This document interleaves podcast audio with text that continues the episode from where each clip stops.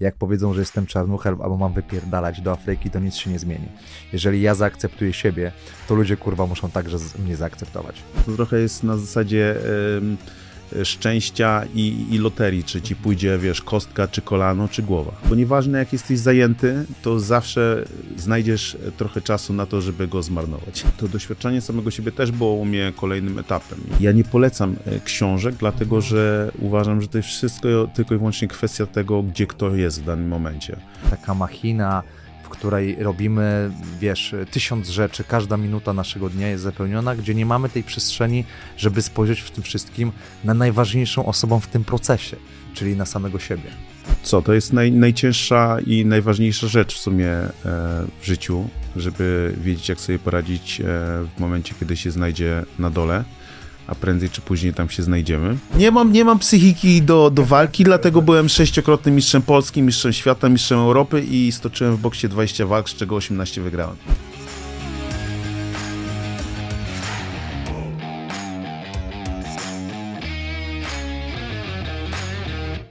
Partnerem tego podcastu jest Soulflabs, czyli wysoko skoncentrowane ekstrakty z grzybów funkcjonalnych dla osób chcących poprawić zdrowie, zwiększyć efektywność mentalną oraz wspomóc wyniki sportowe. A więcej informacji znajdziecie na stronie www.solflabs.eu, a z hasłem Elite Mentality 12 jest tam jedyna i najwyższa na rynku zniżka na wszystkie produkty, której nigdzie indziej nie dostaniecie. A u mnie dzisiaj zawodowy pięściarz, y, mistrz Europy i świata w Formule K1, sześciokrotny mistrz Polski w kickboxingu i choć były, nie wiem czy tak mogę powiedzieć, za zawodnik e, MMA, bo kariery jeszcze nie skończyłeś, więc jeszcze, e, tak jak sobie rozmawialiśmy przed, nie wiadomo co się wydarzy. Izu Golach. Cześć. Cześć, cześć. Witam. Chciałbym na wstępie, Izu, trochę odnieść się do e, osób, które cię znają i, i, i widzą ciebie jako czarnoskórego sportowca, notabene pierwszego czarnoskórego, czarnoskórego boksera, e, co też nie zdarza się zbyt często, myślę, który też mówi płynnie po polsku, e, bez krzty innego akcentu, mimo że twój tata ten ta, ta, ta, taki akcent ma, e, mówiąc po polsku i, i, i mogłeś powiedzieć w ogóle, jak to jest możliwe? Akcent ma i tata i mama, bo pochodzą z Nigerii. Ja się urodziłem w Polsce, więc e, myślę, że po prostu to ma największy wpływ. E, to, o czym mówisz, rzeczywiście jest takim e, tematem, który na pierwszy rzut oka dla ludzi może być szokujący ze względu na kontrasty, na to, że po prostu jestem ciemnoskóry i mam bardzo ciemną skórę, nie, nie jakaś tam kawa z mlekiem, tak. tylko, tylko mocna czarna kawa. E, natomiast jeżeli chodzi o, o, o, sposób wypowiadania się, to rzeczywiście tego akcentu nie słychać. Czasami może troszeczkę więcej, jak mówię, trochę e, więcej po prostu po angielsku i, i, gdzieś tam się trochę to miesza, ale no ogólnie nie mam, nie mam akcentu i raczej nie można się nauczyć w ten sposób mówić po polsku, jeżeli człowiek się po prostu tutaj nie, nie urodził, nie przeszedł przez cały system e, edukacji. No. Dokładnie, ale gwoli ścisłości nie jesteś jakby, znaczy stuprocentowym Polakiem, bo się wychowałeś w Polsce, ale pochodzisz z Nigerii. Tak, pochodzenie y, ma to do siebie, że musiałbym w jakiś sposób stamtąd przyjść, przylecieć czy coś takiego. No, natomiast no, e, summa summarum znikąd nie przyszedłem, nie przyleciałem, tylko tu się urodziłem, ale rzeczywiście moje korzenie są z Nigerii i, i, są, są w Nigerii, tak? No Więc no, e, no ja tak tylko trochę żartobliwie mówię, ale tak, pochodzę z Nigerii. tutaj się urodziłem, tutaj się wychowałem i, i, i co ciekawe, no jakby, wiesz, no jakby ja nie mogę powiedzieć, jak ktoś mnie pyta, na przykład nawet gdzieś jak jeździłem za granicę, byłem w Stanach i ktoś mnie pytał, skąd ja jestem, to ciężko było powiedzieć, bo jakbym powiedział, że z Nigerii, to jest taka odpowiedź, którą łatwo by było im przyjąć, tak? I, tak. i na, natomiast to nie jest do końca prawda. E, jakbym im powiedział, jak mówiłem, że jestem z Polski, no to musiałem po prostu tłumaczyć, jak, jak to jest możliwe i tak dalej, i tak dalej. Natomiast no, tak to wygląda. No. Okej, okay, ja zastanawiam się, jak odbierali cię ludzie, z którymi się wychowywałeś w takim, wiesz, okresie młodzieńczym, bo grałeś, e, wychowałeś się na Żabiance w Gdańsku, grałeś w rezerwach Lechii Gdańsk. Ja grałem też jakby w tych gdzieś tam e, sąsiednich rejonach, bo też w Lechii Gdańsk, ale w Rugby, więc też do doskonale znam te rejony i, no i podejrzewam, że pod kątem takiego odbioru wśród rówieśników, no to nie są zbytnio najprzyjemniejsze miejsca, w jakich mogłeś się wtedy znaleźć. E, wiesz co, wbrew pozorom to, to tak nie do końca, dlatego że ja miałem bardzo dużo kolegów, E, byłem takim ruchliwym dzieckiem i, i nastolatkiem, więc e, wszędzie mnie było zawsze pełno. I jeżeli chodzi o kolegów, czyli chłopaków z mojej drużyny, wiesz, tam kolegów z klasy i tak dalej, to, to jak raczej nie miałem problemów, tylko e, prowadziłem normalne życie. Problemy to są takie rzeczy, które się po prostu zdarzały, no bo wiadomo, no, jakaś tam niechęć innych ludzi do wszystkiego, co jest inne, sprawiały, że E, że czasami byłem po prostu celem e, i, i, i dochodziło do różnych konfliktów. Natomiast raczej, wiesz, ja sobie bardzo dobrze też radziłem i jak trzeba się było bić, to się biłem i, i raczej e, z tym nie było problemów. Problemy były tylko wtedy, jak było ich więcej, albo wiesz, albo były, byli starsi, więksi, silniejsi. Nie? No i też umówmy się, że lata 90. pod tym kątem w Polsce były specyficzne, bo jak teraz bym powiedział, że ta to tolerancja na, bym powiedział, pewnego rodzaju odmienności jest dużo wyższa, no to lata 90. były bardzo specyficzne. No Olis, e, Emanuel Olisadebe, którego na pewno kojarzysz, też miał swoje tak. różne wybryki, czy nawet y, no, gdzieś tam pamiętamy. E, to też było moje takie, bym powiedział, pokolenie, na którym ja się wychowałem e, na, na piłce, różne takie transparenty typu wypierdalaj do Afryki, no tak. czy, czy gdzieś tam naśladowanie jakieś, no to gdzieś tam takie incydenty, które się zdarzały, a dużo razy musiałeś się pod tym kątem, znaczy powiedziałeś, że się musiałeś walczyć, dużo razy zdarzało ci się walczyć na ulicy? Mm. Z takimi osobami, które taką czuły, bym powiedział, niechęć. Wiesz co, ja ogólnie uważam, że w jakimś tam okresie mojego życia to była moja codzienność. I jakby codzienność. Codziennie, jak wychodziłem tak. do szkoły, jakby ja od dziewiątego roku życia y, jeździłem przez cały Gdańsk albo tramwajem, albo pociągiem, żeby dojechać e, z Gdańska Głównego na Żabiankę do szkoły, więc jakby w tych miejscach, w których ludzie mnie znali, to raczej nie było problemu, tak? Mówię, ale po drodze jechałem przez całe miasto, więc e, wiele różnych e, trudnych sytuacji się działo po prostu po drodze, albo w drodze w tamtą stronę, albo w drodze powrotnej. Um, więc y, to sprawiło, że jakby zawsze musiałem być gotowy. Pomimo jak sobie teraz myślę dzisiaj o tym, to to jest e, porąbane, bo ja byłem, miałem 9 lat, więc byłem dzieckiem.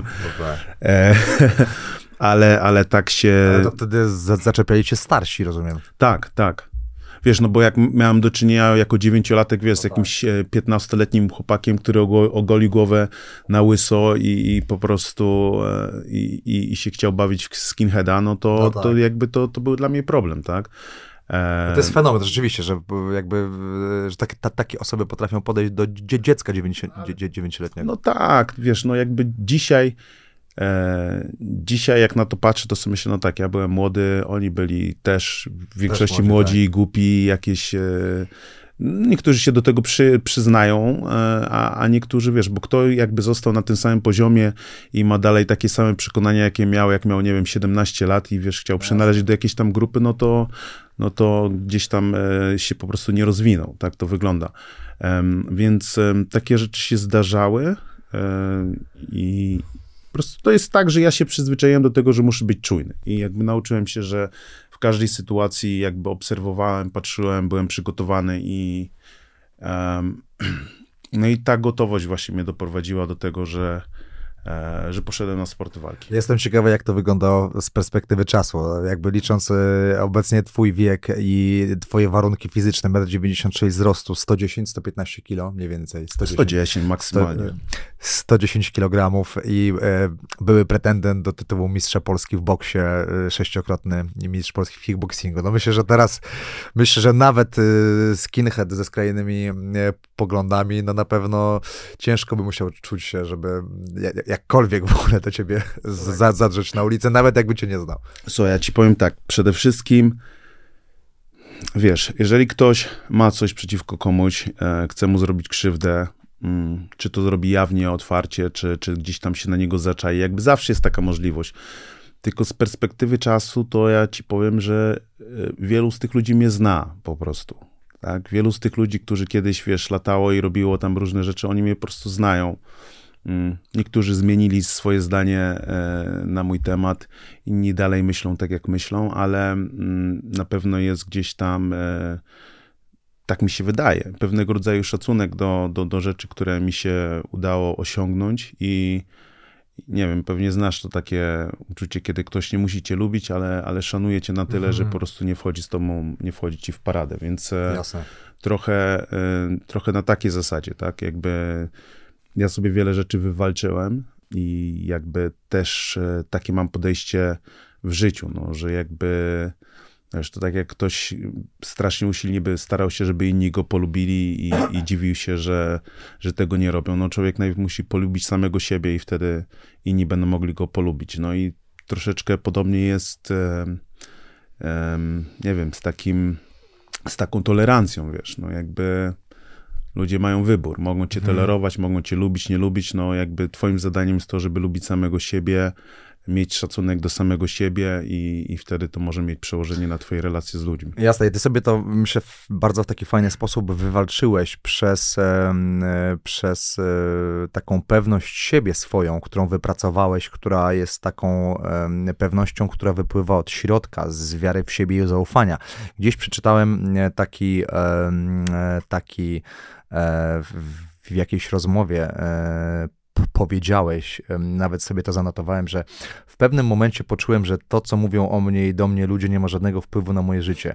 Jak powiedzą, że jestem czarnuchem albo mam wypierdalać do Afryki, to nic się nie zmieni. Jeżeli ja zaakceptuję siebie, to ludzie kurwa muszą także mnie zaakceptować. I myślę, że to jest właśnie e, jakby e, gdzieś tam bardzo fajne ujęte poprzez to, że, że jakby nie musiałeś walczyć z nimi i, i, i bić się na każdym kroku, tylko twoja jakby taka pewność siebie, która wypływała od środka, ona zaczęła promieniować na innych ludzi. Też to znasz takie uczucie, tak. że kiedy po prostu idziesz ulicą i jeśli trafisz na grupę ludzi, którzy którzy wyczują od ciebie taki brak pewności siebie, strach, oni wiedzą, że mogą tego człowieka zaczepić. A jeśli ty promieniujesz taką, taką pewnością siebie, idziesz y, z podniesioną głową, chociaż twoje wizualne, to jakby to jest wszystko w twojej energii, to co się dzieje z tobą, nie? I jakby jeśli ty zaakceptujesz to, gdzie jesteś, to kim jesteś, to wtedy, wiesz, twoja energetyka też się zmienia, nie? Jako człowieka. 100%. Jakby ja w to bardzo wierzę, też tego doświadczyłem wielokrotnie. To, I to jest takie trochę mm, jedną z takich rzeczy, które mnie bardzo denerwowały, bo w momencie, kiedy rzeczywiście zacząłem się zajmować e, sportami walki, czyli tak, że stałem się w tym powiedzmy dobry e, i tam byłem na poziomie mistrza Polski, to skończyły się moje problemy jakby na ulicy, w sensie, że ludzie przestali mnie zaczepiać, tak, jakby, mm, czyli to, to powiedzmy miałem tam 21 lat. I się zastanawiałem, dlaczego tak jest, bo jakby ja, ja szybko jakby wyrosłem, więc jakby w wieku tam, nie wiem, 12-13 lat już byłem wysokim, e, młodym chłopakiem, mm, pomimo tego, że byłem wciąż dzieckiem, ale w momencie jak nauczyłem się bić, tak realnie bić, to ludzie, to jakby nie musiałem się bić. O tak, to było mhm. na takiej zasadzie, że nie musiałem już tak dużo walczyć, że trochę było na takiej zasadzie, że mogłem podjąć decyzję, czy wchodzę w konflikt, czy nie wchodzę, ale ludzie też to czuli jakby, też to widzieli jakby w moich oczach, że na przykład, hmm, a może jednak nie, wiesz, na takiej zasadzie. I, okay. i to, jest, to jest ciekawe, że jakby umiejętność walki dała mi to, razem, razem. Tak, dała mi to, że jakby ja mogłem zadecydować, jakby i i albo wchodzę w ten konflikt, albo mogłem też e, jakby zrezygnować i odejść, nie? Mhm. A tak jak nie umiesz, nie umiesz walczyć, to po prostu nie masz wyboru. Jest tak, że jak ktoś cię zaatakuje, no to po prostu będziesz musiał reagować. No i ludzie często po prostu wyczuwają to, że a, że tutaj będzie łatwo, tutaj, tutaj wiesz, mogę podnieść swoje ego. Ta, to też jest niesamowity komfort pod tym kątem. To też jest w ogóle niesamowite, że w różnych wywiadach masz taki w ogóle jako człowiek e, bardzo duży zasób słów i, i, i to w jaki sposób się wypowiadasz. Też e, powiedziałbym, że przełamujesz trochę taki stereotyp takiego boksera, nie? bo, bo wiesz trochę do, do czego pije, tak jak jest, e, rozumiesz, z, na przykład, nie wiem, z Andrzejem Gołotą ciężko by było zrobić podcast, albo może, mm -hmm. albo może inaczej. Dałoby się zrobić podcast, ale na pewno trwałaby troszeczkę troszeczkę dłużej. E, I, i, i zastanawiam się, jak to jest z takimi, mm, pod, pod kątem tej profesji, którą, e, którą miałeś, jak to jest z takimi e, i, i pod kątem takiej elokwencji, wypowiadania się, szybkiego łączenia faktów, jak to jest z takimi uderzeniami w głowę? Nie bałeś się nigdy takich skutków bocznych tego? Wiesz co, myślę, że jak się jest w tym sporcie, to przede wszystkim starasz się nie myśleć o skutkach ubocznych i na ogół myślisz takich kategoriach, że, a, że mnie to nie spotka i ja nie mam się e, czym martwić. E, natomiast e, jakby obserwowałem m, wielu mieściarzy, który, którzy w bardzo krótkim czasie jakby bardzo pogorszyło się ich zdrowie, więc e, to jest akurat przykre, ale to są rzeczywiście konsekwencje uderzeń i nigdy nie wiadomo, którego uderzenia. To nie musi być ciężki knockout. Czasami to będzie po prostu któreś kolejne mhm. uderzenie, mhm. które będzie miało jakieś tam skutki, które się może przełożyć na, na jakieś zaburzenia e, mowy, czy, czy też na, na jakieś tam inne e, rzeczy. No zresztą podobny jest w rugby, no bo no mimo, tak, mimo tak. wszystko mikrourazy. Mm, natomiast to jest tylko jeden element, czyli e, potencjalne konsekwencje uprawiania tego sportu i walczenia, tak jak ja to robiłem, to jest jedno, ale drugą rzeczą jest to, że ja po prostu ja dość sporo czytam jakby i, i, i uważam, że to jakby ma największy wpływ e, na, na sposób wypowiadania się, czyli po prostu mm, i najbardziej zobaczyłem to na przykład w pewnym momencie, kiedy zacząłem czytać więcej e, w języku angielskim.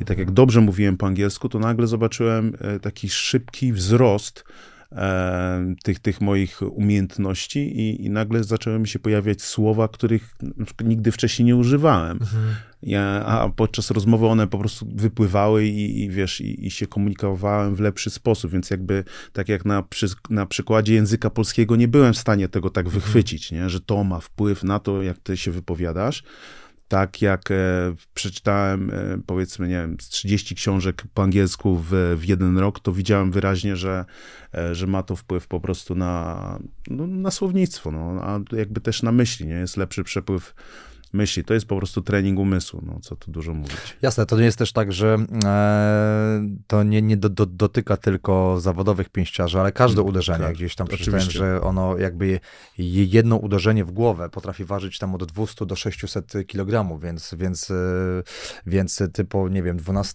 po, po 12-rundowej e, walce potrafisz przyjąć ciosy o jakiś, o jakiś, o wadze kilku gdzieś tam ton, nie? No to jest mm. tak, że e, to się chyba chyba jakoś ładnie nazywa, encefalopatia. Encefalopatia bukserska. Encefalopatia, czyli, tak. czyli to, co powiedzmy miał, powiedzmy, nie wiem, czy Muhammad Ali, czy nawet, y, nie wiem, wspomniany Andrzej Gołota, tak, jakby jego mm -hmm. problemy w ogóle z wysłowieniem się, tak, pewnego rodzaju nie wiem, jąkanie, tak? To jest wszystko, jakby uważa, że to jest wynik, bo to jest trochę taka, bym powiedział, tajemnicza choroba. W sensie to nie jest tak, że to, nie, nie, nie wiem, czy to jest stwierdzone na 100%, że to jest od y, właśnie uderzenia w głowę, ale no jest pewnego rodzaju, weźmiesz gdzieś tam bokserów, czy nawet na emeryturze, to jednak są te badania i ten wspólny mianownik jednak, e, jednak jest. To znaczy, mm, te, to zostało udowodnione, tak, że jakby jest taki, tak są takie konsekwencje po prostu uderzeń w głowę. Czasami jedno uderzenie, no wiesz, możesz, możesz mieć mm, skutki po prostu takich konsekwentnych um, uderzeń w głowę, czyli tych mikrourazów, to jest jedno, co właśnie pro, pro, prowadzi do e, powstania pewnego rodzaju białka w mózgu. I, i, I to białko właśnie prowadzi do tej chronicznej mhm. encefalopatii. I, i, I, z tego, jak, jak, jak czytałem czy oglądałem o tłumaczeniu tego, to że jakby ten mózg przestaje mieć wystarczająco miejsca do tego w, jakby w czasce i mhm. I to po prostu prowadzi ludzi do obłędu. Do obłędu? Uszko... Co masz na myśli? W sensie, że um, uszkodzenia, urazy głowy mogą prowadzić do kilku rzeczy. Mogą prowadzić do na przykład nadużywania substancji, tak? E, czy to alkoholu, czy narkotyków, i, i to nawet jedno wstrząsienie mózgu przebyte w ciągu życia już zwiększa twoje mhm. jakby tą taką podatność mózgu na, na, na uzależnienie. Tak. Czyli e, im, im większe masz te uszkodzenia, tym, e, tym, tym jakby bardziej możesz cię ciągnąć do, do pewnych rzeczy, bo próbujesz jakby sobie uśnieżyć ten, ten dyskomfort, który się pojawia. I, a ten mózg jest coraz słabszy, więc jakby no to są konsekwencje, które mogą e, spotkać sportowców z futbolu amerykańskiego, z, z rugby, z pięściarstwa, nawet pewnie piłkarza mhm. e, mogą spotkać takiego, który kilka razy za dużo uderzył e, piłkę głową. Więc e, no to ja zawsze się śmieję, że to trochę trzeba mieć fartę, no bo to nie może powiedzieć, że o ja tak zrobiłem wszystko, wszystko tak dobrze, mhm. że nie mam konsekwencji uprawiania mhm. sportu, nie? No to trochę jest na zasadzie szczęścia i, i loterii, czy ci mhm. pójdzie, wiesz, kostka, czy kolano, czy głowa. No jasne, to też akurat obserwuję, powiem ci, na właśnie na przykładzie yy, wspomnianego rugby, jak oglądałem w zeszłym roku Puchar Świata, czy teraz Puchar Sześciu Narodów, gdzie każde jakiekolwiek uderzenie barkiem w głowę podczas szarży na meczu, no to jest od razu przez TMO, czyli przez tą analizę taką sędziów, e, to jest od razu e, każde najmniejsze niezauważone przez sędziego głównego jest analizowane i od razu jest wyjazd z boiska na 10 minut, w sensie, że żółta kartka, czy w, przypadku jakichś mocniejszych uderzeń to jest od razu czerwona kartka. Zresztą w boksie też jest tak, że e, coraz, nie wiem, znaczy chyba, nie wiem, czy kiedyś też tak było, że uderzenia w tył czaszki są takie tak.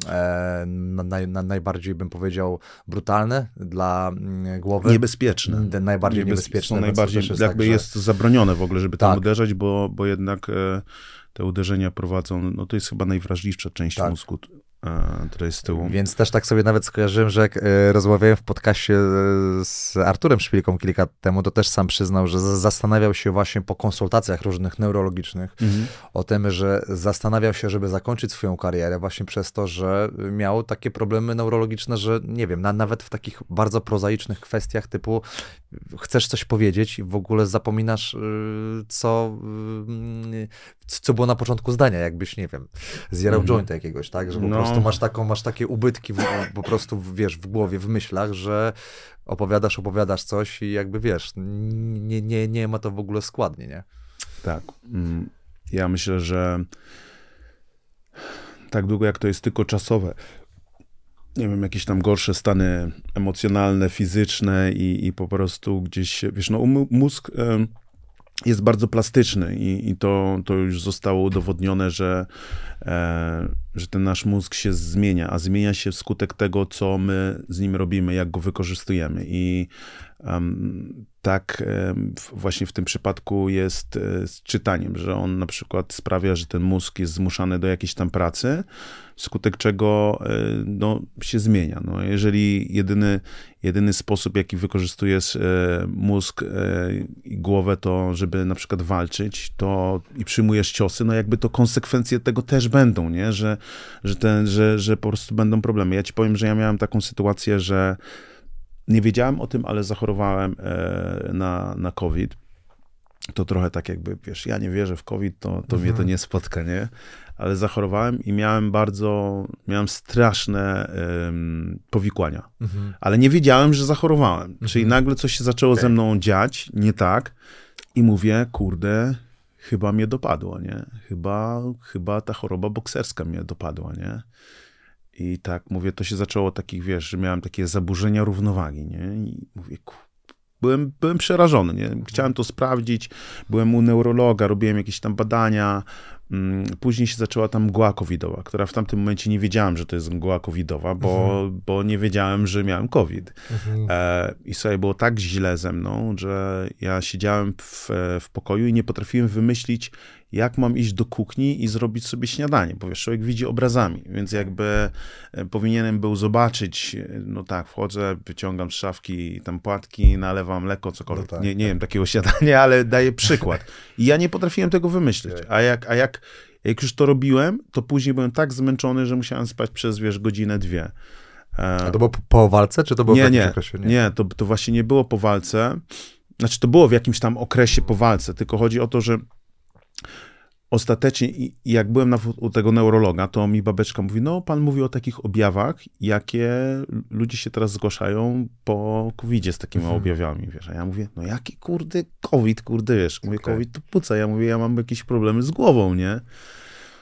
No i już, e, żeby tutaj się bardziej nie, e, nie zagłębiać, to, to później jak się dowiedziałem o tym, zacząłem czytać, że tam jakieś miałem problemy ucho-covidowe, e, czyli właśnie takie zaburzenia równowagi. Naprawdę szybko dostałem leki na to, które mi dosłownie w 5 dni, a dwa miesiące mm. się z tym męczyłem, a w 5 dni mnie to wyciągnęło.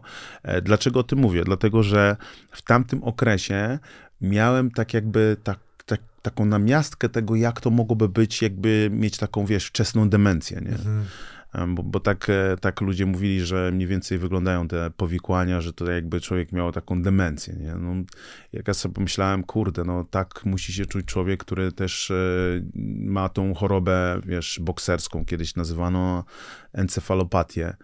Mm, I kurde, nie, nie polecam, nie? Mhm. Nie polecam, bo, bo to jest po prostu, to jest, to jest skalectwo, którego nie widać. Ale myślę, że też ty jesteś takim przykładem, który właśnie pokazuje, że można z tym pracować. Yy, powiedziałbym dwutorowo, bo sam powiedziałeś, że yy, wraz z pracą fizyczną powinna iść właśnie praca tak. mentalna, czyli to, tak. co, czyli yy, raz jakby pracujesz y, głową i jakby cały czas mhm. utrzymujesz taką trzeźwość umysłu, y, dwa, to y, czytanie książek. Też gdzieś w jakimś wywiadzie czytałem z czytałem, że e, potrafiłeś przeczytać 150 książek w ciągu trzech lat to i, tak. i, i, potem około 40, 40 książek rocznie. No tutaj no pod tym kątem myślę, że no jesteś tak, stanowisz taki role model przykładu dla osób, które chciały też się w to bawić i, i jakby trochę równoważyć ten poziom. Tak. Właśnie taki bym powiedział e, energii umysłowej, bo myślę, że przebijasz e, o kilka tysięcy procent w ogóle współczynnik e, przeczytanych książek, nie tylko wśród bokserów, ale myślę, że też wśród statystycznego Polaka, który, który chyba tam czyta półtorej książki na trzy lata. Nie wiem, nie wiem dokładnie jak to wygląda. E, wiesz, wiem, że niektórzy wolą słuchać jakichś, słuchać jakichś podcastów. Zapraszamy do słuchania. E, I, I na przykład niektórzy też e, dużo się uczą, i to z podcastów, i z audiobooków. No jakby każdy ma jakąś tam swoją drogę. Ja po prostu zauważyłem, że Pierwszą rzeczą, e, która jest najtrudniejsza w czytaniu książek, to jest, e, żeby usiąść i zacząć czytać. To jest pierwszy moment. A drugi moment jest taki, żeby e, przezwyciężyć tą chęć, żeby przestać czytać i sięgnąć po telefon i na przykład poskrolować mm, Instagrama. Więc to jest to jest to, więc jakby, żeby przyzwyczajać się do tego, że siadasz i jakby uspokajasz swój umysł. E, nie mówię tu o medytacji, ale jakby nie patrzeć pewnego rodzaju medytacji, czyli jakby trenowania swojej koncentracji, która w dzisiejszych czasach po prostu u wszystkich nas szwankuje coraz bardziej, no bo jesteśmy rozpraszani i bombardowani mm, wieloma informacjami ze wszelkich stron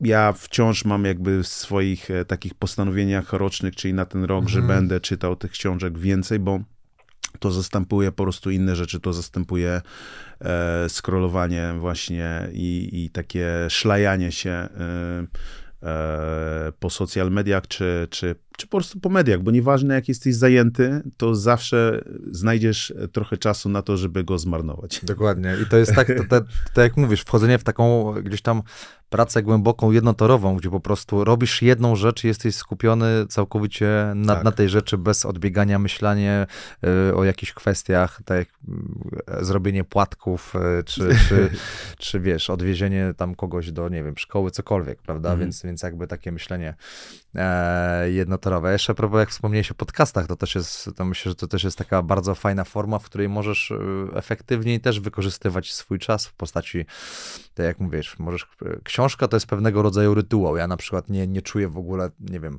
książek w postaci e-booków, czy nawet, czy nie wiem, e, gdzieś tam czytanie elektronicznie, bo to jakby sam zapach e, papieru, e, taki szelest przewracających się kart. No to, jest, to jest rytuał, który, nie wiem, ja na przykład uwielbiam książki w formie papierowej, chociaż ja jestem na przykład na etapie, w którym bardziej skupiam się na doświadczeniu samego sobie, wolę posiedzieć pół godziny sam, bez y, uruchomienia całego natłoku myśli w sobie mm -hmm. i mhm. bardziej przyjrzenia się, co jest we mnie, aniżeli pochłaniać kolejną wizję jakiegoś świata i jakby książki do pewnego stopnia mm, mogą ci bardzo pomóc, ale też, ale też, y, też y, w pewnym momencie warto moim zdaniem zejść bardziej do środka i, i, i przeczytać książkę, bym powiedział tak bardzo metaforycznie, książkę, którą mamy w sobie. Mhm. Świetne. bo to jest, e, mamy tam dużo bardzo ciekawych rzeczy, z którymi możemy się zmierzyć, a jakby kolejna książka nas, nas, nas może odwodzić w różne takie tematy gdzieś tam zewnętrzne. A jeśli już mówimy o książkach, to masz taką książkę, powiedzmy, nie wiem, jesteś takim, no takim no, osobą pod tym kątem bardzo doświadczoną, e, żeby nie powiedzieć mol książkowy, taki, że czy masz taką, nie wiem, jakąś pozycję jedną albo kilka, które wpłynęły na ciebie najbardziej? E, szczerze mówiąc, na początku odniosę się do tego, co powiedziałeś odnośnie tego doświadczenia samego siebie, bo e, to doświadczenie samego siebie też było u mnie kolejnym etapem i akurat to się przede wszystkim w moim przypadku sprowadziło do poznania, od, oddychania, oddechu, różnych technik oddychania, a przede wszystkim e, do tego, że bardzo późno w mojej karierze mm, dowiedziałem się o tym, że mam problemy z oddychaniem.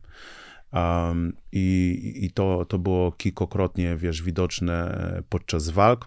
Bardzo jakby mocno to zostało też zepchnięte w moim przypadku na to, że ja mam jakieś problemy psychiczne, czy że po prostu, wiesz, nie mam psychiki do czegoś i tak dalej. Natomiast e, niestety w porę nie zostało odkryte e, to, że po prostu mam jakieś tam problemy z oddychaniem, bo po którymś tam przegranym pojedynku, którym tam wyraźnie wiesz, było, znaczy pewien lekarz, który oglądał tę walkę, to mówi, Izu, no musisz, musisz iść do pulmonologa i coś zobaczyć, bo tam ewidentnie jest coś nie tak. I jakby w tamtym momencie zrobiłem kilka rzeczy i poszedłem na spotkanie z psychologiem i mówię, będę pracował z psychologiem. Jedno, zmieniłem trening e, przygotowania motorycznego. Jakby chciałem dotknąć wszystkich elementów. Na sam koniec zostawiłem temat oddychania i stwierdziłem, że rozpocznę od czytania jakiejś tam książki. Jak zacząłem czytać i analizować pewną książkę, to akurat była książka Butejki wtedy i e, też e, on tam mówił o astmie i o różnego rodzaju schorzeniach, które wynikają z po prostu zbyt dużego e, z overbreathing, czyli czy oddychamy za dużo, ale tak naprawdę oddychamy płytko z klatki piersiowej, a nie głęboko do, do brzucha. I to był jakby kolejny temat w moim życiu, gdzie jakby już nie musiałem, powiedzmy, uciekać w te książki w jakiś sposób, tylko wystarczyło, że skoncentruję się na tym oddechu, tak? I, i wraz z tym e, koncentrowałem się rzeczywiście na tym, żeby poprawnie oddychać. Jakkolwiek abstrakcyjnie by to nie wyglądało, znaczy nie brzmiało, bo przecież oddychamy, każdy jakoś oddycha.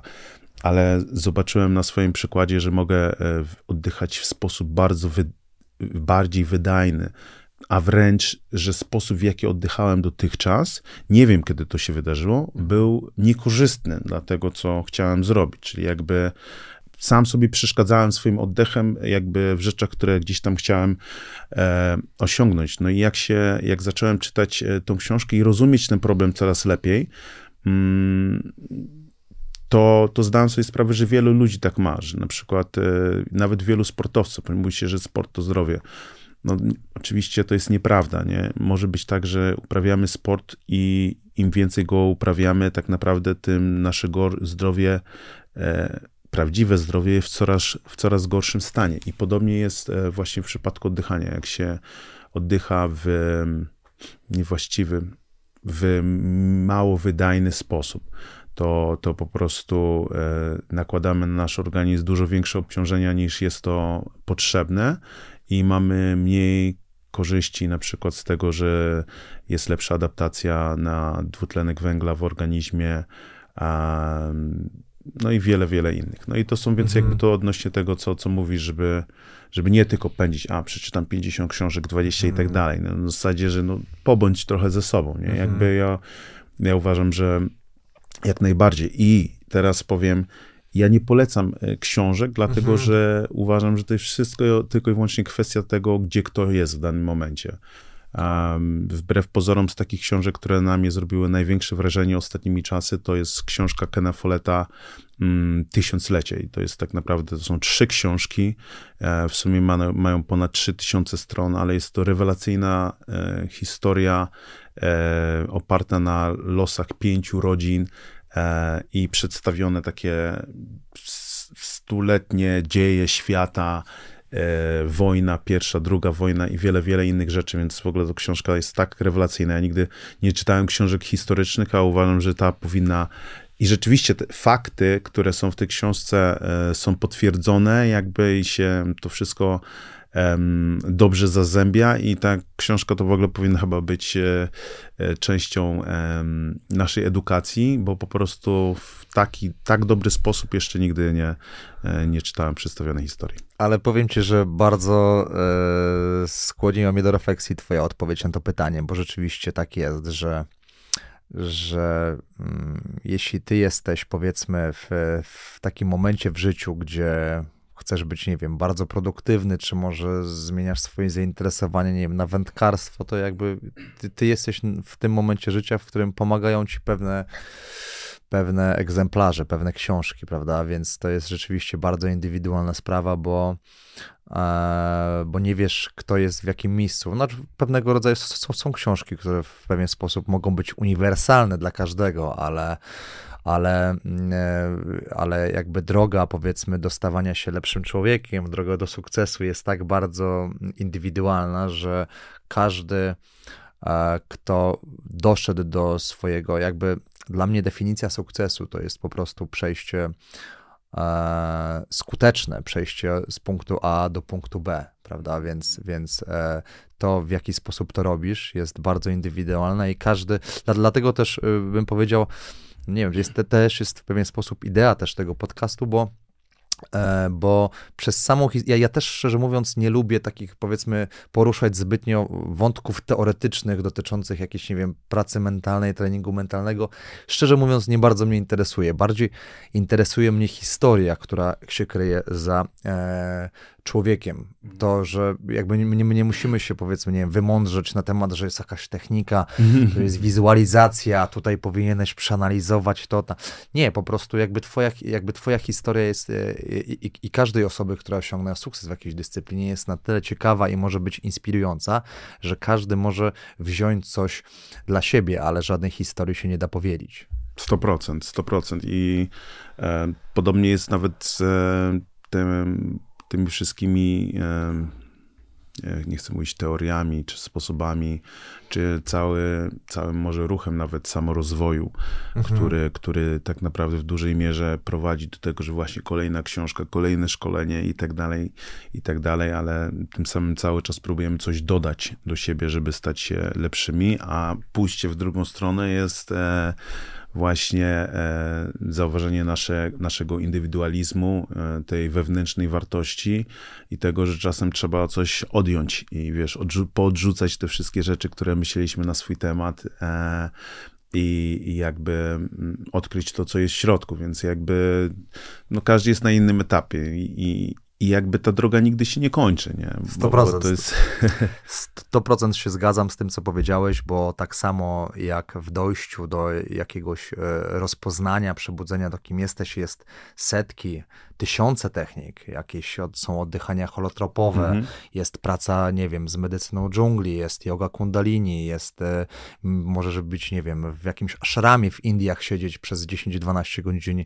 Jest wiele dróg do dojścia do jakiejś swojej esencji, tak samo jest wiele dróg do osiągnięcia sukcesu przez, przez konsekwencje, przez talent, przez pracę, przez różne, przez znajomości, tysiące, mhm. prawda? Więc często podążając w to, ja też mówię, będąc takim powiedzmy self-development junkie, robiąc właśnie to, co mówisz, szkolenia, kursy, milion, mhm. każdy weekend, że tak naprawdę wpadamy w taką machinę, takiego bym powiedział, że e, taka machina w której robimy, wiesz, tysiąc rzeczy, każda minuta naszego dnia jest zapełniona, gdzie nie mamy tej przestrzeni, żeby spojrzeć w tym wszystkim na najważniejszą osobą w tym procesie, czyli na samego siebie. Na przykład, na przykład, więc e, wydaje mi się, że to też e, zależy od tego, e, co po prostu jest celem. I te cele w naszym życiu mogą się zmieniać. Na pewnym etapie to będzie wynik sportowy, pieniądze, w pewnym momencie to może być rodzina, sława, no jakby te cele się po prostu zmieniają, no. priorytety się zmieniają. Um, sukces. Sukces jest tak naprawdę też rzeczą, która jest e, subiektywnym e, e nie wiem, taką subiektywnie, co, co jest sukces. No dla każdego sukces będzie mhm. trochę czymś innym. Uwierza, uważam, że obiektywnie też można powiedzieć, że pieniądze, sława, kariera, tak, że jesteś rozpoznawalny, to to jest sukces. No, jakby ludzie tak uważają, no ale jest dużo więcej e, do tego. Czy wewnętrzne szczęście może jest mhm. sukcesem, tak? I może na przykład nie muszę tego wszystkiego osiągnąć, jeżeli mam wewnętrzne szczęście, jeżeli otaczam się takimi ludźmi, którzy mnie wspierają, których ja wspieram, których kocham. E, może to jest to. Może i, i, tak jak mówiliśmy tutaj przed programem, e, jeżeli nie obchodzi mnie za bardzo opinia innych ludzi, ludzi, których nie znam, e, i, i jakby wieje mi to, co oni o mnie myślą, to może to jest sukces. Może to pozwala jakby iść przez życie, e, zachowując e, pewną równowagę e, i, i jakby, wiesz, pozbawiając nas tego wewnętrznego bólu, że, że, że jesteśmy niewystarczający, albo że coś musimy jeszcze zrobić, coś musimy osiągnąć, żeby, żeby w tych oczach wyglądać, w tych oczach innych ludzi wyglądać jako właśnie ludzie sukcesu, tak? No jakby to są te rzeczy, no. Pięknie powiedziałeś. Jeszcze y, gdzieś tam reasumując taką jedną myślą, też y, dla mnie osobiście bardzo ważne jest skąd takie, y, skąd takie cele mm, wychodzą z ciebie, bo mogą być to cele z przestrzeni ego, mhm. twojej takiej tożsam tożsamości egotycznej, związanej z tym, e, co uważasz na swój temat, co, mhm. co mówi o tobie, powiedzmy, twój wizerunek, jak chciałbyś być odbierany prawda? E, czy właśnie i, i, i jakby jeśli jesteś mocno yy, związany, utożsamiasz się mocno ze swoim ego, to z tego wychodzą właśnie takie smaczki, o którym powiedziałeś, że my jesteśmy rządzi, rządni pieniądze, pieniędzy, mhm. sławy, żądni rozgłosu. Pytanie, czy to nie powinien być efekt wtórny dla nas tego, co robimy naprawdę. Jeśli, jeśli robimy coś naprawdę, jeśli nasze cele, mówiąc naprawdę, mam na myśli o celach, które wychodzą z przestrzeni naszego serca, z naszej takiej wewnętrznej jaźni, z naszej istoty, gdzie mm, odpowiadając sobie na to, jakie są nasze, nasze cele, właśnie musimy do siebie dojść, zatrzymać się i znaleźć tam odpowiedź, bo jeśli my będziemy cały czas w natłoku, to będziemy cały czas generować te swoje, powiedzmy, plany, cele w, oparciu o to, e, kogo obserwujemy na Instagramie, że widzimy, że tutaj wszyscy idą w to, to ja też w to idę i chcę tak samo, nie? Tak, tak, tak. A to, to jakby to, co mówisz, pieniądze, e, ta rozpoznawalność, te, te wszystkie rzeczy, które się dzieją, to jest, bym powiedział, nie, to nie jest efekt uboczny, bo uboczny by trochę wskazywało, że to jest, bym powiedział, odpad coś złego. To efekt wtórny. Jeśli jesteś dobry w tym, co robisz, to po prostu osiągniesz ten. Wiesz co? E, tro, trochę tak, a trochę e, to, co obserwuję w dzisiejszych czasach, mówi, mm, pokazuje mi, że jest trochę inaczej, że być może jest trochę mhm. inaczej. E, dlatego, że to jest jeszcze takie nasze stare myślenie, które mówi, może nawet nie stare, ja, ja myślałem, że, myślałem i w jakiś sposób uważam, że to jest właściwe myślenie, czyli po prostu obranie celu, e, praca nad tym celem, e, kultywowanie pewnych e, wartości, które pomogą ten cel osiągnąć. No i później osiągasz ten cel i, i po mhm. prostu jest fajnie i jakby oprócz tego, że jesteś osobą sukcesu, to też jesteś mhm. wartościową osobą, bo pewne wartości cię do tego miejsca doprowadziły. Natomiast teraz y, wiele osób jakby y, dochodzi do, tam, do tego miejsca w, w sposób sfabrykowa, sfabrykowany. Mhm. Czyli, że na przykład, y, wiesz, lansuje się na osobę sukcesu poprzez właśnie e, drogie zabawki, e, poprzez drogie zabawki na przykład po, zdobywasz popularność i, i, tak naprawdę na tej popularności um, robisz pieniądze dopiero, mhm, albo okay. robisz więcej pieniędzy. Rozumiesz, w sensie, że patrząc na social media, nie zawsze zobaczysz tą właśnie taką drogę, czyli drogę ciężkiej pracy, determinacji, konsekwencji i, i po prostu e, i na samym końcu, wiesz, bo to jest taka piękna historia, nie? A, tak, a... dokładnie. Ale ja się zgadzam, okej, okay, ja się zgadzam z tym. Ja bym się cofnął jeszcze do początku twojej wypowiedzi, czyli obieramy cele, bo no. ja mam też taką swoją, e, taką myślę, że mm, dla mnie to jest zawsze bardzo ciekawa historia, bo to, że ja się obudziłem powiedzmy w wieku 24-25 lat, że, że studia prawnicze, e, które robiłem, że wcale nie były moje i że ja miałem całe życie wdrukowywane e, przez e, moją mamę, że ja będę prawnikiem, że, znaczy, że ja będę adwokatem i że mhm. ja będę, wiesz, prawnikiem, bo to jest, wiesz, prestiżowe, bo z tego są pieniądze, bo to tak. jest fajne, cool, no jakby wiadomo, prawda? No tak. Każdy rodzic chce, żeby dziecko było w pewien sposób um, no jak nie wiem jak to powiedzieć, żeby było na było na dobrym poziomie po prostu. Żeby miało dobre życie. Tak, no. żeby miało, o, to jest do, do, dokładnie to, żeby miało dobre życie. Więc e, tylko pytanie, czy my idziemy za tym, co wdrukowują nas rodzice, czy my mamy taką przestrzeń sobie, żeby odpowiedzieć na pytanie, czy to jest rzeczywiście nasz cel, który my obieramy. Bo ja dopiero na y, trzecim czy czwartym roku zorientowałem się, że kurwa, że, i, że całe studia idą mi pod górkę, że mm-hmm. cały czas mam jakieś poprawki, że w ogóle to, wiesz, jak krew w piach idzie cała mm-hmm. nauka że ja się potrafię uczyć 8 godzin dziennie i, e, i, i, i jakby połowę z tego nie zapamiętuję. Jakbym miał jakąś encefalopatię po jakimś, mimo że, mimo że nigdy nie trenowałem boksu.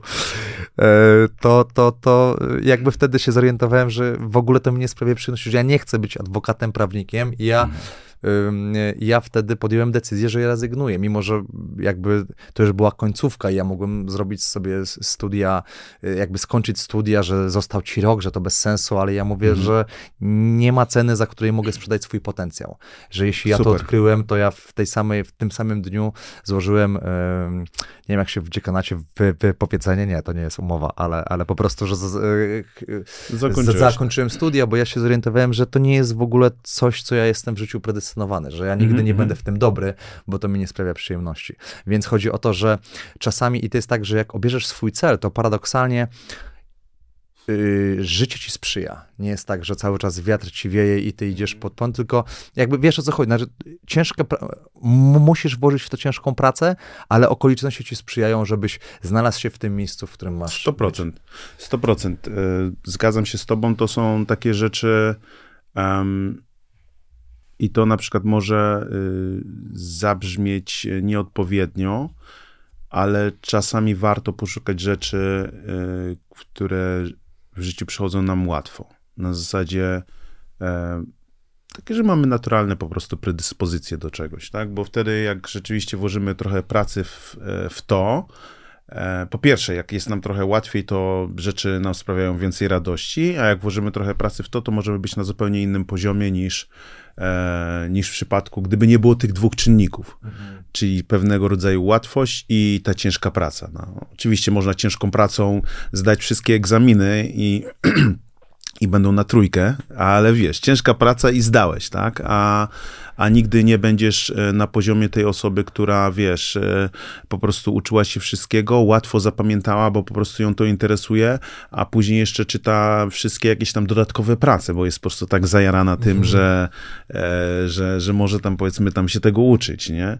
E, więc, e, więc zdecydowanie mm, to, co powiedziałeś, e, to jest ważny element. To jest trochę tak na, na zasadzie, wiesz, poszukiwania tej swojej drogi i, i, i sprawdzania, czy to jest dla mnie, czy to jest, czy ja tego chcę sam dla siebie, czy na przykład chcę to osiągnąć dla swoich rodziców, czy kogokolwiek innego.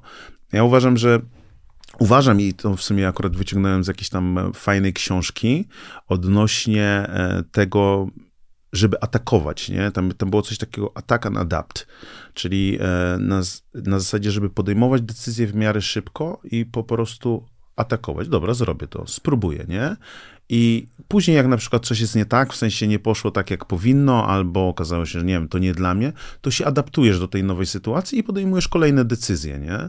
Um, I uważam, że to też jest bardzo fajna taka forma, która prowadzi, e, bo jakby, no cóż, no, poszedłeś na studia prawnicze, to cię doprowadziło do innego miejsca, teraz jesteś w innym miejscu i tak dalej, nie? Najgorzej, jak jesteśmy w takim miejscu, na przykład takiego zbyt długiego wahania się mhm. i jakby nie podejmujemy tych decyzji, nie obieramy tych e, celów, nie? Bo a co to będzie? A może ja tam pójdę, a jednak to nie będzie to i tak dalej. Wiesz, można tak bez końca e, gdybać i się zastanawiać, po prostu realnie nie podejmując żadnych mhm. działań. Mm, I to hasło mi się bardzo podoba. Wydaje mi się, że w młodości częściej tacy jesteśmy, a później z dojrzałością, z wiekiem jesteśmy, możemy, możemy się stać bardziej e, tacy chwiejni i lękliwi, hmm. nie? No a co, a wiesz, właśnie co powiedzą ludzie, jak ja teraz zmienię, jak ja zrobię teraz co innego i tak dalej, więc e, myślę, że to jest e, to jest jak taki mięsień, który jednak trzeba mhm. trenować, nie? To podejmowanie decyzji, e, podejmowanie decyzji szybko i po prostu z takim nastawieniem ja się dostosuję się. A to atak, atak i atak, atak and adapt. and adapt. Bardzo mi się podoba, e, bo to rzeczywiście jest tak, że finalnie i tak każda decyzja, którą podjąłeś, i tak ona finalnie macie zaprowadzić do i tak Dokładnie. miejsca, w którym, w którym masz być, bo jeśli nie byś, byś w tym miejscu, do którego doszedłeś przez powiedzmy cierpienie, walkę czy złe decyzje, to nie mógłbyś z tego, powiedzmy z tego gówna wyjść że i, i, i zobaczyć innych rzeczy, które, które, które, które po prostu masz zobaczyć, żeby no tak. dalej cię poprowadziły w tym procesie, w którym masz dojrzewać, uczyć tak, się i, tak, tak. i do, do, do, doświadczać życia, prawda? Więc to jest, to jest przepiękne, to jest przepiękne. I e, trochę wychodząc z tego tematu, bo też chciałbym pogadać o, e, e, o twojej karierze i, i, i, pewnego fenomenu, który też mnie bardzo interesuje, bo ty zacząłeś trenować kickboxing w wieku 20 mm. lat. Tak. Gdzie w tym wieku już mierzyłeś się z zawodnikami, którzy trenowali już od y, kilkunastu lat. To jest, e, to jest niesamowity fenomen też dla mnie, bo bo e, pokazujesz też, że e, jeśli masz marzenia, to nie masz żadnej granicy. No, to jest też trochę taki, bym powiedział, motyw Marcina Gortata. Marcin Gortat też wszedł do NBA w wieku, w wieku chyba 18 lat. I, i też to jest no, absolutnie ewenement, chociaż też nie łudźmy się, bo wydaje mi się, że 99 procent, chociaż to nie jest, jak to nie są żadne badania mm -hmm. osób, które, które, które zaczynają w tym wieku, e, nie ma prawa dojść do takich wyczynów, w jakich doszedłeś ty. Tak. Więc, więc, więc to mnie zastanawia, ten fenomen twój, jak ty w tak krótkim czasie do, doszedłeś do tak wielkich sukcesów. Wiesz co, wydaje mi się, że dwie rzeczy miały na to wpływ przynajmniej, a w rzeczywistości pewnie dużo więcej. E, więc jeżeli chodzi o sam sport, to na pewno to, że jednak e, przygotowanie takie mm, motoryczne, jakby miałem, grałem w piłkę przez 10 lat, tak? Czyli jak byłem sportowcem, nie, nie, nie wstałem z jakiegoś tam e, mhm. krzesła sprzed komputera i stwierdziłem, że będę uprawiał sport, tylko jednak byłem sportowcem całe życie, od, od dziecka po prostu ten sport uprawiałem, więc to jest jeden element. Mm, czyli dobrze jest cały czas coś robić, nie? Dobrze jest, jak dzieciaki pójdą i będą uprawiały sport. E, nie muszą być sportowcami, mhm. ale po prostu, żeby ten sport uprawiały, tak? Żeby miały odpowiednią koordynację, żeby rozwinęły się jakieś tam mięśnie u nich. E, to wszystko po prostu im później pomoże w życiu, nawet jak nie będą sportowcami, bo większość nie będzie. E, to jest jeden element. Drugi element jest taki, że ja po tym, jak e, nie udało mi się, nie udało mi się, no bo można tak powiedzieć, wiesz, byłem, pojechałem do drugiej ligi e, w Hiszpanii e, na testy piłkarskie i tam nie zostałem przyjęty. I w tamtym momencie stwierdziłem, że ja już nie chcę grać w piłę, jakby to, co miałem zrobić, zrobiłem, ale od lat albo od zawsze ciągnęło mnie do sportu walki. I jak wróciłem do Polski, to poszedłem po prostu na, na, na trening sportu walki. Ale ważne, na jakiej pozycji grałeś w piłkę jeszcze tak się Defens, Defensywny pomocnik. Okay. Defensywny, przez krótką chwilę grałem w napadzie też, e, ale tak to defensywny pomocnik. I dalej było coś takiego, że ja chciałem e, jakby w środku miałem coś takiego, że prosiłem o coś, czym będę miał łatwość pewnego rodzaju. To, to, to, może, to może nie zabrzmi dobrze, mhm. ale ja chciałem coś takiego, co będzie dla mnie naturalne. I teraz do tej łatwości, czyli nazwijmy to jak chcemy, predyspozycji, talentu, czy czegokolwiek, czy nawet chęci do nauki, tak, czegoś, to też można tak nazwać, jakby ja dołożyłem ciężką pracę. E, ale nie ciężką pracę na zasadzie, bo wie, bo ciężko pracować, żeby osiągnąć sukces, tylko po prostu to była obsesja. Ja byłem tak zakochany w tym sporcie, który odnalazłem, że e, no tak, no ja w 4 lata osiągnąłem takie rzeczy, których nie powinienem osiągnąć w takim krótkim czasie i uważam, że uważam, że mentalnie w tamtym momencie e, w ogóle nie byłem połączony z rzeczywistością tutaj, a z, a z drugiej strony byłem bardzo połączony jakby z tą rzeczywistością, którą miałem przed oczami i nie widziałem po prostu żadnej innej opcji. Um, więc bardzo miałem mocny mindset. Jak byłem na mistrzostwach, jakby też byłem jedynym e, zawodnikiem z drużyny polskiej, który e, po prostu rok w rok zdobył mistrzostwo e, świata, a później mistrzostwo Europy. Bo na te wszystkie zawody międzynarodowe przyjeżdżają najlepsi z mhm. swoich krajów. I ja uważałem, że no każdy jest tam dobry. Kumasz, tam nie ma słabych zawodników. I też z jednej strony uważam, że trzeba być najlepszym, żeby wygrywać, no bo jak nie jesteś, no to raczej nie wygrasz, ale z drugiej strony musi być ten taki element, właśnie ten niewidzialny element. W moim przypadku to był taki element, że ja mentalnie byłem tak nagrzany na to wszystko, mhm. że po prostu nie mogło się nie udać. Widziałem moich kolegów e, z kadry, którzy byli dużo lepsi, bardziej doświadczeni ode mnie, e, którzy nie mieli tego. W tamtym momencie, w tamtym momencie po prostu nie mieli, wiesz, mieli te umiejętności, ale nie mieli takiego e, nastawienia, które ja nazywam bezczelnym optymizmem, nie? Że po prostu nie ma innej opcji niż żeby mi się udało, bo jakby nie widzisz, nie widziałem tej wizji, tej opcji w ogóle, że hmm. może mi się nie udać. I, i to jest trochę, trochę to zakrywa um, czasem mogłoby zakrywać o szaleństwo, no bo zawsze możesz przegrać, no wiesz, no to, że ty w mhm. ciebie wierzysz, że wierzysz, że jesteś najlepszy i że ci nikt nie pokona w danym momencie, to nie zmienia faktu, że realnie ktoś może cię pokonać, nie? I nawet jak ktoś cię pokona na przykład, to ty idziesz, pracujesz dalej i znowu wychodzisz z takim samym nastawieniem, to jest sztuka. To jest sztuka, żeby pomimo tego, co się wydarzyło, to dalej na przykład utrzymać taki stan, wiesz, wiary w to, że, że, że po prostu jesteś w stanie to zrobić, więc i podobnie jak z jak z tym ataka na rap, czyli podejmowaniem decyzji, to jest mięsień, który trzeba regularnie e, trenować, bo tak jak to miałem na przykład w tamtym okresie swojego życia, kiedy byłem w kickboxingu, później miałem to również w boksie i po prostu wierzyłem, że przełożę wszystkie te sukcesy mhm. E, kickboxerskie na boks. E, jakby dlaczego miałoby mi się nie udać? No, pewnych rzeczy nie, nie widziałem wtedy, tak? Które na przykład wiem dzisiaj, że jeszcze są promotorzy, że jest jakby dużo więcej elementów e, wpływa mm, na to, czy uda mi się osiągnąć ten, ten, ten sukces. I, i, I właśnie jeszcze tutaj wracając do tego nastawienia, czyli to nastawienie mentalne w swoim życiu, w swojej karierze miałem w bardzo dobrym miejscu i też miałem w bardzo słabym miejscu. E, I to, że ono było w dobrym, nie oznacza, że nie mogło spaść do słabego, i to, że ono było słabym, nie oznacza, że po prostu znowu ono nie może być bardzo dobre. Więc znowu, to jest mięsień. To jest mhm. coś po prostu, nad czym e, trzeba pracować. A życie na pewno będzie dawało, wiesz, w kość. I ostatecznie wszyscy doznamy różnego rodzaju przegranych w życiu.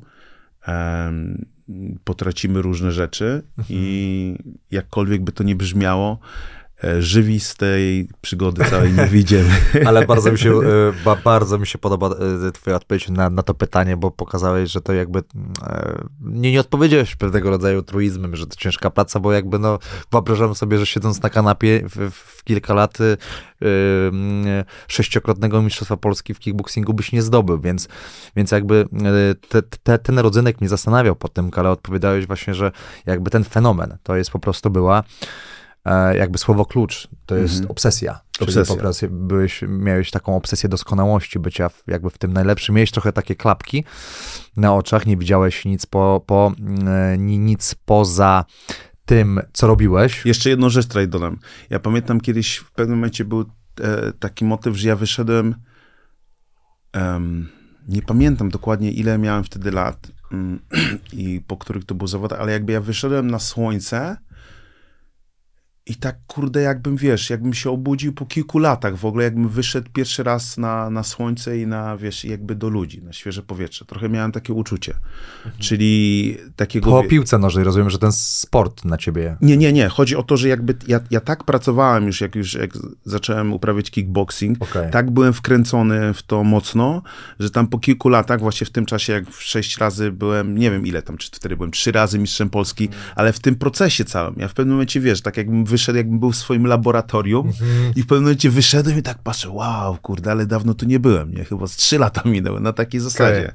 Więc tak, zdecydowanie to było to było Ale to jest fajne, co, o, o czym rozmawialiśmy wcześniej, że mo możesz mieć sport, tak jak sobie mówiliśmy wcześniej, e, że jeśli dochodzisz do tej esencji, do takiego punktu, w którym, że rzeczywiście zaczynasz robić to, do czego w pewien sposób jesteś tak. predestynowany, tak. to tak jak w piłce nożnej, możesz pracować, pracować, jakby okoliczności ci nie sprzyjają, tak, że w drugiej lidze jakiś klub cię nie zechce, tak, jeśli zaczynasz robić to, do, do czego w pewien sposób zostałeś tutaj stworzony, to po prostu nagle jesteś, e, porównałbym to do takiego stanu flow, Tak, gdzie po tak, prostu tak, jesteś e, i wiesz, mijają godziny, a ty nawet się nie, nie liczysz czasu, po prostu płyniesz z tym, jesteś tak w tym za- zatopiony, że nawet nie ma rozróżnienia między tobą, a tym, co robisz, I tylko te to rzeczy jest... się dzieją. Tak.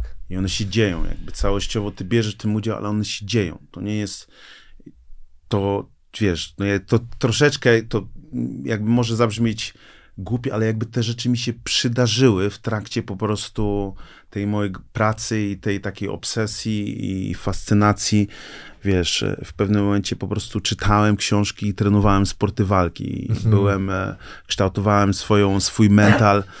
Siedziałem w swoim pokoju, który był moją oazą, bo stworzyłem tam miejsce, w którym się czułem po prostu fenomenalnie i wizualizowałem tam wszystkie swoje zwycięstwa. Em, i, I po prostu czułem moc, tak? Czułem ogromną moc i, i mało tego, jak wychodziłem do świata, to ludzie też czuli tę moją moc. Um, i, I to jest, to jest naprawdę właśnie fenomenalny stan, bo fajnie jest zobaczyć też e, to, jak my jesteśmy w stanie zarażać innych swoją energią. A no w drugą stronę to działa tak samo. Czyli tak samo jak jesteś w złym miejscu, masz złą energię, masz zły wpływ na ludzi, albo przybywając z kimś, kto ma e, złą energię, te, wystarczająco długo też twoja energia opadnie. Dokładnie. Natomiast wracam do tego, że tutaj nie, nie dotykała mnie po prostu energia innych ludzi. I to jest, e, też powiedziałeś e, gdzieś w jakiejś rozmowie, że w tym okresie miałeś, e, du, dużo pracowałeś, miałeś też talent, ale też miałeś nad sobą e, błogosławieństwo w Tak. tym całym procesie. I Tak. to błogosławieństwo to jest po prostu to, jakby te wszystkie znaki, które dostawałeś i to, że po prostu świat, y, bym powiedział, no wszechświat ci sprzyja w, w, twoim, Tak. e, w twoich pragnieniach, w twojej wizji, bo po prostu dostroiłeś się do tego, do, do czego zostałeś predestynowany. No piękna w ogóle historia z tym, związana jak można odnaleźć swój cel prawdziwy, e, i, i po prostu Na się do tego dostroić i to tak naprawdę przełamujesz w ten sposób e, wszystkie, powiedz, nie wiem, no może nie prawa fizyki, ale wszystkie przekonania związane z tym, że e, była taka koncepcja Malcolma Gladwella, że żeby stać się specjalistą w jakiejś, w jakiejś dziedzinie, to musisz wyrobić tam 10 tysięcy godzin, coś takiego, nie? Tak. Słyszałeś?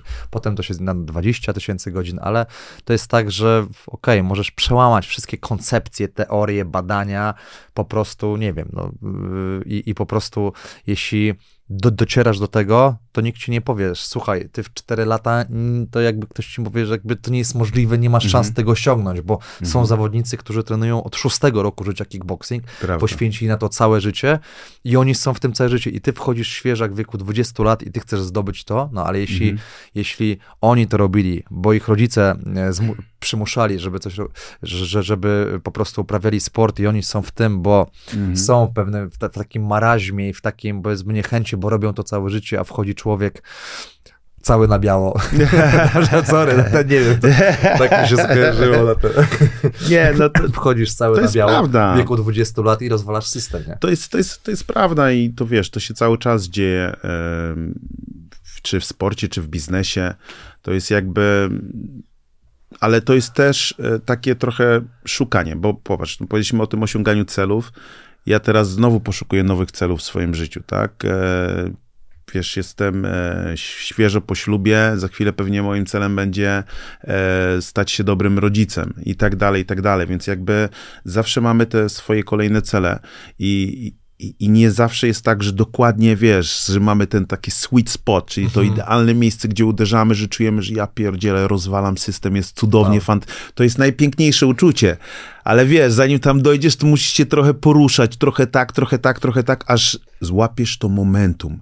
Momentum jest najpiękniejszym uczuciem właśnie, czyli ten właśnie stan flow, to jest połączenie wielu rzeczy, ale łapiemy to momentum, kiedy po prostu coś się e, dzieje. Nawet z nawykami, pozytywnymi nawykami. Najpierw jest ciężko, ale jak złapiemy to momentum, to po prostu te nawyki nas przyciągają albo pchają do przodu. Um, I dlaczego o tym mówię? Dlatego, że to jest e, historia, która się po prostu nie kończy. No, zawsze jest kolejny cel, zawsze jest jakby kolejna góra e, do zdobycia. I wielu na pewno młodych ludzi czy starszych ludzi jakby staje przed taką przed taką próbą, przed takim e, pytaniem, ok, dobra, co ja mam teraz zrobić, albo jak ja mam to zrobić, albo w którym kierunku mam poprowadzić swoje życie teraz, no, co mam. I, i, i to zastanawianie się jest bardzo ważnym efektem, y, znaczy momentem, ta refleksja jest bardzo potrzebna, ale w pewnym momencie trzeba dojść do tego punktu, w którym po prostu atakujesz, a później się dostosowujesz. Attack and adapt żeby po prostu, wiesz, nie zamulać. Trzeba wykonać ruch, jaki on nie będzie, to po prostu później na niego odpowiesz, nie? Mhm. A, więc, e, więc tak to widzę i myślę, że to jest ta droga, mimo wszystko, do właśnie dojścia do czegokolwiek takiego, w którym rzeczywiście znowu e, poczujesz to pełne zaangażowanie, że kurde, to jest moja rzecz, to jest, to jest ta rzecz, którą, którą w tym momencie swojego życia powinienem robić, nie? Mhm. Bo na różnych etapach to będzie co innego, nie? A przyznałeś też, że jakby szczegóły mają wpływ na ten e, wynik, e, który jest na końcu, czy, czy, czy, czy jeśli go nie ma. E, czy masz takie szczegóły, do których przywiązujesz największą uwagę w życiu? Szczegóły? W, tak, mówię szczegóły w jakby ta, całym procesie, mówiąc bardziej pragmatycznie w, w tym, jak wygląda twój dzień, czy, czy jakby ten proces jest dla ciebie E, no tak, czy jakby w szczegółach podchodzisz do całego procesu? You know Wiesz co? Nie, nie, myślę, że w różnych etapach to różnie u mnie wyglądało, bo jakby wiesz, były momenty w moim życiu, kiedy rozpoczynałem dzień e, od afirmacji, od modlitwy, kiedy na przykład no właśnie to mi chodzi. Wiara, wiara w Boga e, zawsze stanowiła dla mnie bardzo ważny element, który mi dodawał mi siły. I jakby ta wiara często mimo wszystko była jakby nie do końca zależna od, od, od kościoła i od jakby religii jako Jasne. takiej, ale w oparciu o moja wiara, moja wiara w Boga, mój Bóg, tak, mój, mój albo Bóg, w którego ja wierzę. No, na takiej zasadzie. To mi dodawało bardzo dużo siły. Później bywały momenty, kiedy trochę bardziej wątpiłem, kiedy trochę bardziej poszukiwałem, to też myślę, że jest ważne. Natomiast y, to był y, zawsze ważny element, do którego ja wracałem. Więc Wiesz, były etapy, kiedy, y, wiesz, interesowałem się e, NLP y, i, i mhm. po prostu programowałem się na różne rzeczy i w pewnym momencie nawet uważałem się mistrzem za mistrza programowania, czyli, że jak ja się nastawię na coś, to po prostu tak się zaprogramuję, że nie ma opcji, żeby to się nie udało. No i prawda jest taka, że rzeczywiście tak e, funkcjonowałem. E, trochę jak robot, ale robot, który może osiągnąć wszystko, co po prostu sobie tam wymyśli, zaplanuje, wiesz. Budziłem się w nocy, czytałem e, jakieś tam e-booki, wiesz, na komputerze. No już taki miałem poziom, że potrafiłem, wiesz, 100 stron bardzo szybko przeczytać i tak dalej i no oczywiście to prowadziło do tego, że, że, że osiągałem różne rzeczy, byłem, byłem mistrzem programowania, um, no a były etapy, kiedy wiesz, kiedy, kiedy po prostu był w moim życiu totalny e, brak planu i, i, jakby bardziej starałem się mm, działać na pewnego rodzaju czucie. I w jednym i w drugim przypadku miałem, wiesz, dobre momenty, i w jednym i w drugim przypadku miałem złe momenty, więc jakby nie ma, nie ma tutaj reguły, ale y, w, uważam, że w pewnym sensie można się zaprogramować na szczęście, że mhm. jakby to nie jest tak e, do końca, że, y, że jak my nie zadbamy o pewne rzeczy, to one się mogą wydarzyć, więc jakby e, wydaje mi się, że jak człowiek chce, a, a, na ogół tego chcemy być szczęśliwi i, i, wiesz, osiągać różnego rodzaju sukcesy, to na to trzeba się zaprogramować, trzeba przygotować swój E, umysł na przykład na widzenie pozytywów, na nastawienie na rozwiązywanie problemów, na e, nastawienie na przykład na mm, budowanie dobrych e, więzi z ludźmi, czy to biznesowych, czy, czy normalnych, relacyjnych. Więc jakby to się samo nie dzieje, kumasz. No, to, no, tak jak każda relacja, trzeba nad nią pracować. Tak z tym właśnie naszym szczęściem to też trzeba nad tym pracować, w sensie, że to będzie e, efekt uboczny, wypadkowa mhm. taka różnych naszych rzeczy, które wykonamy, czy, czyli zaangażowanie na przykład w pracę, pracę, które na przykład daje nam e, powiedzmy dwie rzeczy e, i pewnego rodzaju mhm. satysfakcję i finanse, które nas, nam odpowiadają i relacja gdzieś tam z, wiesz, z ziomkami i relacja romantyczna, jakby to wszystko to są, wiesz, składniki, mhm. które jednak mm, są potrzebne, żebyśmy mieli to wewnętrzne poczucie, że kurde jest dobrze, nie?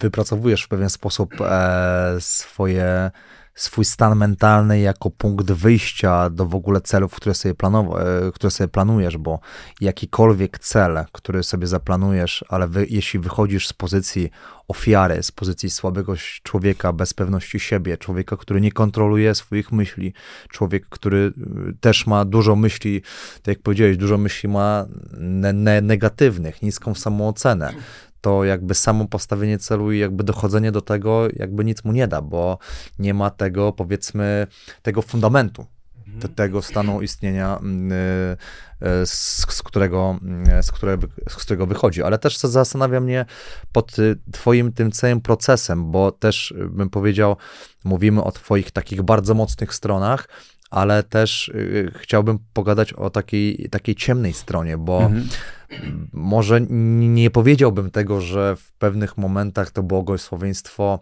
cię opuściło, ale też byłeś, bym tak. powiedział, w takim stanie, stanie, bym powiedział, euforii, w których cały czas się wspinałeś do góry, ale też życie no, miało na ciebie, mm, na, na, na ciebie swój scenariusz i musiałeś tak. doświadczyć też porażek w swojej, Zdecydowanie. E, w swojej karierze. I, I tak powiedziałeś, że miałeś te wzloty i jakby nie, nie zawsze byłeś na tej fali, to jak się czułeś tam, kiedy musiałeś się zmierzyć z tą, z tą, z tą ciemną stroną? Wiesz co, no co, to jest naj, najcięższa i najważniejsza rzecz w sumie e, w życiu, żeby wiedzieć, jak sobie poradzić e, w momencie, kiedy się znajdzie na dole, a prędzej czy później tam się znajdziemy. Wydaje mi się, że to zależy z jakiej perspektywy, bo patrząc z perspektywy sportu, e, to wiesz, bycie zawodnikiem, który gdzieś tam jest, na którego ludzie, ludzie patrzą, albo mówią, że to jest może gościu, który zostanie mistrzem e, w boksie. Już teraz mówię o, o boksie, tak jak w boksie stoczyłem 20 walk, 18 wygrałem, dwie przegrałem. Do takiego zawodnika, o którym się mówi, że on nie ma psychiki, on się nie mhm. nadaje do sportu. Wiesz, to są akurat słowa mojego byłego promotora e, Dariusza Michalczewskiego, który mm, tak naprawdę więcej złego zrobił dla mojej kariery niż, niż dobrego, mimo że mówił, że chciał pomóc. Um, Dokładnie też do, do, tych słów miałem właśnie nawiązać. E, to, właśnie. to jest, e, to, to jest, to jest po prostu ciężkie. To jest po prostu ciężkie nie tylko ze względu na to, co mówią ludzie, ale my sami musimy jakby przeanalizować e, samych siebie, tak? Bo wtedy zaczyna się zastanawiać, kurde, czy to, co myślałem o sobie, że jestem tym, tym na przykład zawodnikiem, E, to, to była nieprawda, czy to już nie jest prawda, czy, czy mhm. to wiesz, czy to, czy to chwilowo nie jest prawda i, i tak dalej. Jakby jest wiele, wiele pyt, pytań, wiele zwątpień. Um, ale tutaj akurat na przykład w tej sytuacji yy, w boksie na przykład ja miałem odpowiedź bardzo szybko, że ja zrozumiałem, że to już nie jest moja droga, że to nie jest jakby, że nie ma tam dookoła, przede wszystkim to też było krótko po śmierci trenera Andrzeja Gmitruka, i ja zobaczyłem, że już jakby w tamtym świecie nie ma żadnej osoby, której mógłbym zaufać i w związku z tym ja nie chcę być w tym świecie i nie chcę jakby dalej narażać jakby swojego zdrowia e, mając i współpracując jakby z tymi ludźmi, więc jakby... A w boksie byłeś w tym stanie obsesji? Już też, w boksie, bo w tak. boxingu to był ten, tak, potem też... byłem, byłem, byłeś. byłem, bo jakby też, znowu też bym nie robił tego postępu, który robiłem, tylko jakby e, duże znaczenie miały tutaj osoby jakby dookoła mnie. A kumasz, ten element takiego wsparcia, kto mhm. musi spotkać odpowiednią osobę, która cię doprowadzi gdzieś tam, wiesz, do odpowiedni materiał, e, doprowadzi do odpowiedniego punktu. I e, wydaje mi się, że e, ja dostałem namiastki tych osób, ale nie dostałem, nie trafiłem na tego trenera, który będzie moim trenerem. Tak jak Mike Tyson trafił mm. na mhm. Casa D'Amato, który po prostu wyciągnął z niego e, to, to jakby wyegzekwował, wyciągnął to, co już w nim było, rozumiesz? Mhm to ja nie trafiłem na tą swoją osobę. A co myślisz o tych osobach, które właśnie y, tak za, zaczęły o tobie mówić w momencie, kiedy, znaczy odwróciły się w pewien sposób od ciebie w momencie, kiedy zacząłeś y, przegrywać, bo tak jak powiedziałeś, da, Dariusz Michalczewski powiedział, że warunki, świetne warunki fizyczne, świetna e, technika, ale, ale, ale, ale nie ma tego, że, ale że jest słaba psychika, brak charakteru. Mm -hmm. e, tak samo e, Maciek Kawulski po przegranej walce tak trzeciej chyba w KSW po dogrywce z Samociukiem też e, drugiej, powiedział, tak, tak. czy po drugiej, to, to, to, też powiedział, że po tym, że e, no, że też, że jakby brakuje charakteru, że dla takich osób nie ma miejsca w KSW, czy trochę takie osoby, które były blisko ciebie, które jakby były z tobą, kiedy byłeś na topie, a odwróciły się w momencie, kiedy no nie wiem, powiedziałbym, pod, nie wiem, czy słowo podwinęła się noga jest akurat y, stosownym słowem, bo ty za każdym razem jakby też bierzesz na klatę te porażki, nie zwalasz na warunki pogodowe, tylko po prostu bierzesz je, bierzesz za nie odpowiedzialność. To znaczy, jakby ja się z, jakby w pewnym sensie um, rozumiem, w pewnym sensie rozumiem, że ktoś może się tak wypowiedzieć, e, jakby też już sobie z tym poradziłem.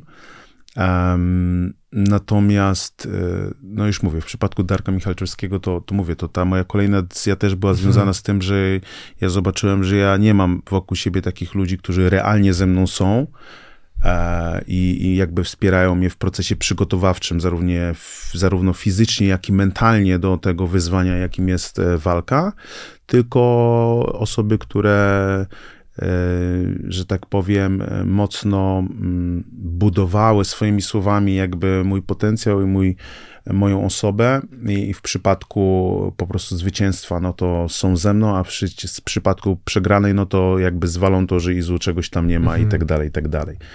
Mm, więc... E, myślę, że jakby się z tym pogodziłem. Myślę, że na przykład jeżeli chodzi o KSW, to bardzo niefortunnie się potoczyła jakby ta moja krótka droga, którą miałem tam. Bardzo boleśnie dla mnie, dlatego że ja włożyłem tam bardzo dużo pracy.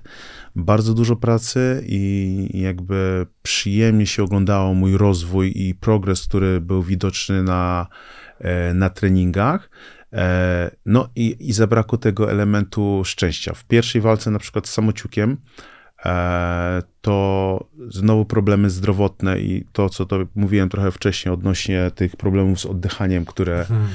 które miałem, to one po tej walce jakby zostały zdiagnozowane. Mhm. Rozumiesz, one zostały zdiagnozowane. One już po, po tej pierwszej walce, czy po drugiej? Po, po tej pierwszej po walce. Pierwszej ja drugą walce. walkę przegrałem po prostu najzwyczajniej w świecie z lepszym zapaśnikiem i po prostu z różnych rzeczy, które sobie przerobiłem wcześniej, to, e, to na to nie byłem przygotowany, na to, jak on mnie złapał i tak dalej. Więc jakby druga walka to.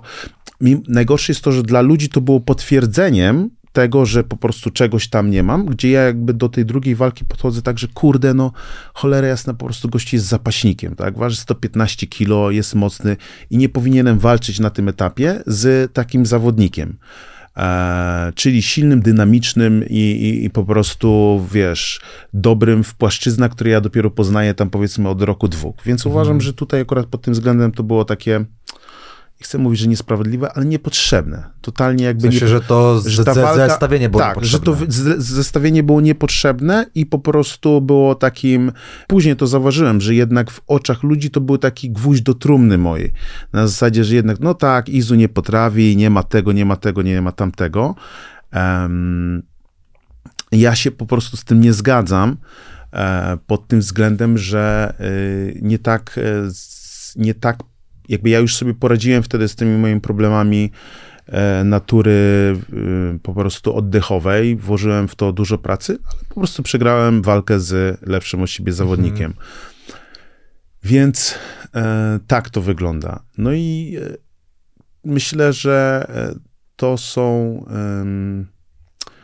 to są takie rzeczy, że w życiu zawsze będziemy musieli żonglować pomiędzy tymi rzeczami, które, które po prostu nam się udały, z których jesteśmy dumni, z których jesteśmy zadowoleni, a tymi, które nam się po prostu nie udały, nie? I z tych, których się nie udały, to bardzo ważne jest to, żeby wyciągnąć e, wnioski, odpowiednie wnioski, właściwe wnioski, bo, bo też trzeba wziąć pod uwagę to, że ludzie często, ludzie nie myślą tylko, że tak powiem, y, y, jump into conclusions, jak to jest, jak to się nazywa po polsku. No, ale jakby to jest taki ważny element, że ludzie mogą coś powiedzieć, tak naprawdę nie wiedząc, jaka jest prawda, tak? Mhm. Czyli mogą powiedzieć, może, mo mogą ocenić, ale nie wiedzą do końca, jaka jest prawda, tylko wybiorą jakby taką najłatwiejszą, e, najłatwiejszy, najłatwiejszy wniosek. Mhm. O, najłatwiejszy wniosek, jaki im się po prostu nasuwa, mhm. który nie musi być prawdą, ale jeżeli ty na przykład, jeżeli na przykład ja, jako osoba, jako zawodnik szukałbym w niewłaściwym miejscu, a bardzo długi czas szukałem w niewłaściwym miejscu, tak? Bardzo długi czas szukałem e, pro, pomocy na przykład i rozwoju u psychologa, a to nie było miejsce dla mnie. Twoim zdaniem to, to nie było właściwe miejsce? Nie. Dlaczego? Nie, dlatego, że ja miałem problemy fizjologiczne.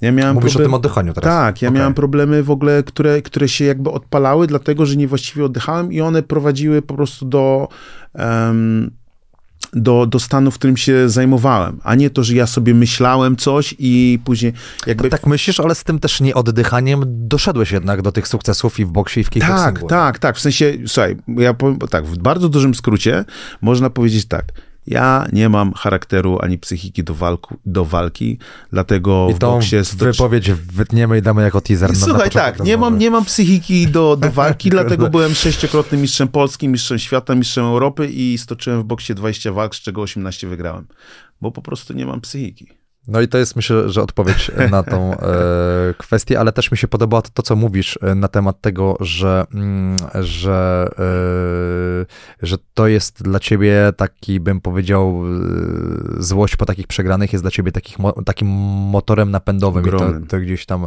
mówiłeś o tym i że wyciągasz w ogóle lekcje, chociaż to jest pewnego rodzaju truizm, że porażka nas uczy i że to jest lekcja. To Może. jest prawda, ale uczy nas tylko wtedy, kiedy ją przeanalizujesz, bo jest to pewnego rodzaju pretekst do tego, by się przyjrzeć coś, co można poprawić, bo jeśli powiedzmy, nie wiem, jedziesz na e, mistrzostwa jakieś świata trzeci raz z rzędu i trzeci raz z rzędu zajmujesz czwarte miejsce, to mm, a celowałeś powiedzmy w pierwsze, no to właśnie warto jest to, ten cały proces przeanalizować i przyjrzeć tak. się, co ci nie funkcjonowało mhm. i co mógłbyś dalej y, zrobić y, lepiej. No, to się, to się zgadza. Wiesz, ja uważam po prostu, że ból, ból może być bardzo dobrym motywatorem. Po prostu ból, wiesz, bo tak porażka to tak brzmi wiesz, możesz, ból po prostu, jak cię coś boli, kurna, to zrób coś z tym, wiesz. Mhm. Jak cię boli to, że, że, nie wiem, że cię gnębią w szkole, no to, to zrób coś z tym i jakby, ale zrób coś w taki sposób najbardziej konstruktywny, tak? Nie, nie mhm. mówię, weź, weź karabin i zastrzel wszystkich w szkole. Na szczęście takie rzeczy u nas w Polsce się nie dzieją, ale jakby ludzie robią takie rzeczy z mhm. frustracji, która, którą gdzieś tam mają w środku, więc chodzi o to, żeby ten ból e, w sposób jak najbardziej e, produktywny, konstruktywny przerobić na, na, na coś, wiesz, już nie mówię pięknego, mhm. ale na coś znośnego. Na coś znośnego, więc jakby pod tym względem zwycięstwa mogą prowadzić e, do, do kolejnych zwycięstw, później się może pojawić porażka i porażka może prowadzić do kolejnego zwycięstwa. No jakby to jest... E, Odwrócić tą sytuację, tak, prawda? Tak, na, żadna, na, na, swoją korzyść. Dokładnie. Cały czas jakby to się, to się, się może wydarzyć i to się dzieje. To się dzieje, więc... Więc więc tak to wygląda. Nie? A też powiedziałeś e, taką bardzo ciekawą rzecz, którą sobie nawet zanotowanej po przegranej walce bodajże z Łukaszem Różańskim, e, gdzie walczyłeś o tytuł Mistrza Polski w wadze ciężkiej. E, powiedziałeś, że ta przegrana stanie się, że staniesz się lepszym człowiekiem pod każdym względem. Tak. Co miałeś na myśli, mówiąc, że przegrana, że dzięki przegranej staniesz się lepszym człowiekiem pod każdym względem? Wiesz co, rzeczywiście mm, po, e, po tej przegranej rzeczywiście e, ja to, jest, to jest ciekawe. Miałem ten okres właśnie, kiedy intensywnie wiedziałem, że jestem w najlepszej formie psychofizycznej w momencie, kiedy dużo czytam, koncentruję się na treningach, e, mam jakiś tam rytm swój dobowy. I w pewnym momencie było tak, że ja mówiłem o tym w czasie przeszłym, że no, a kiedyś to ja czytałem, wiesz, przeczytałem mhm. tyle i tyle książek, wiesz, w rok czasu, albo tyle i tyle, rozumiesz, jakby mówię, I w pewnym momencie mówię, kurde, dobra gościu, no kiedyś to rzeczywiście tak było, ale to było 10 lat temu, kiedy ostatni raz zrobiłeś coś, wiesz, podobnego. I po tamtej walce to, to, to jeszcze chwilę trwało, bo się okazało, że jakby moje całe moje życie wtedy nie wyglądało dobrze. Ludzie, którymi ja się otaczałem, to nie byli ludzie, którzy dobrze na mnie jakby wpływali. Um, i czasami właśnie przegrane pokazują takie rzeczy, tak, że z niektórymi ludźmi trzeba się po, e, pożegnać, że niektóre relacje po prostu nie wnoszą nic e, do twojego życia i tak rzeczywiście było. E, więc jakby musiałem pozamykać pewne stare sprawy, a później jakby zacząłem na nowo taką pracę u podstaw.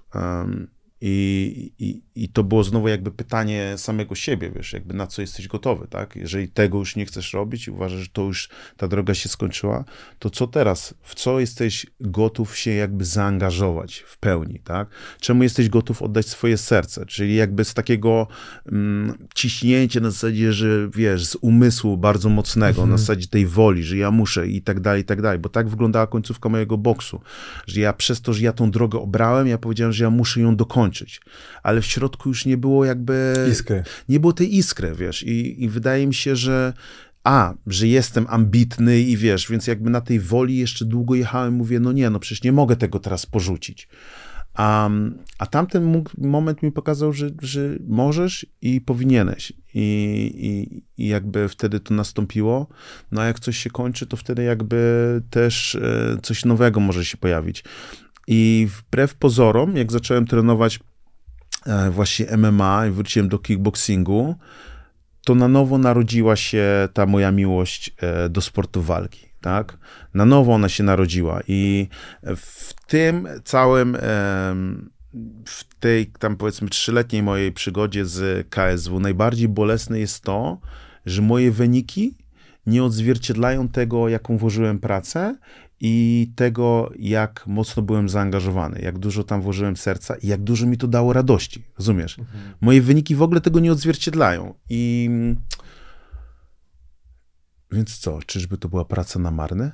Myślę, że to jest e, też e, takie, myślę, że bardzo zwieńczenie całej rozmowy dotyczącej tego, że w momencie, że jakby każde doświadczenie jakby jest po coś i i jak świat rezonuje z tym, z, co mamy w środku, bo tak jak powiedziałeś, że do momentu, w którym była ta iskra w tobie, tak. ty byłeś cały czas na fali, byłeś cały czas, e, byłeś, osiągałeś sukcesy, cały czas się rozwijałeś, doszedłeś do momentu, w którym walczyłeś, byłeś pretendentem do tytułu mistrza Polski. Mm -hmm. No, ale w tym, w tych ostatnich e, jakby, bym, nie wiem, może nie, może nie latach, ale właśnie w momencie, kiedy już było pewien, pewnego rodzaju, miało być w pewnego stopniu zwieńczenie twojej kariery, mm -hmm. to nie było tej iskry. Nie było mm -hmm. tej iskry i dostałeś odpowiedź w postaci tego, że jakby nie ma iskry, nie ma tak. te, tego, co może zakończyć to, bo po prostu nie, nie było z czego.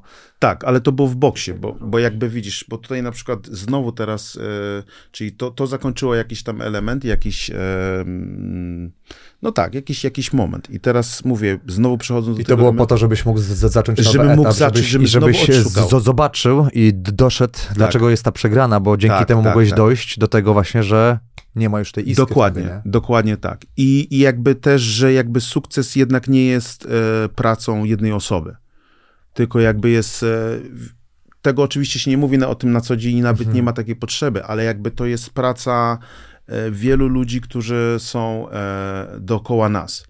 I to muszą być odpowiednie osoby, rozumiesz?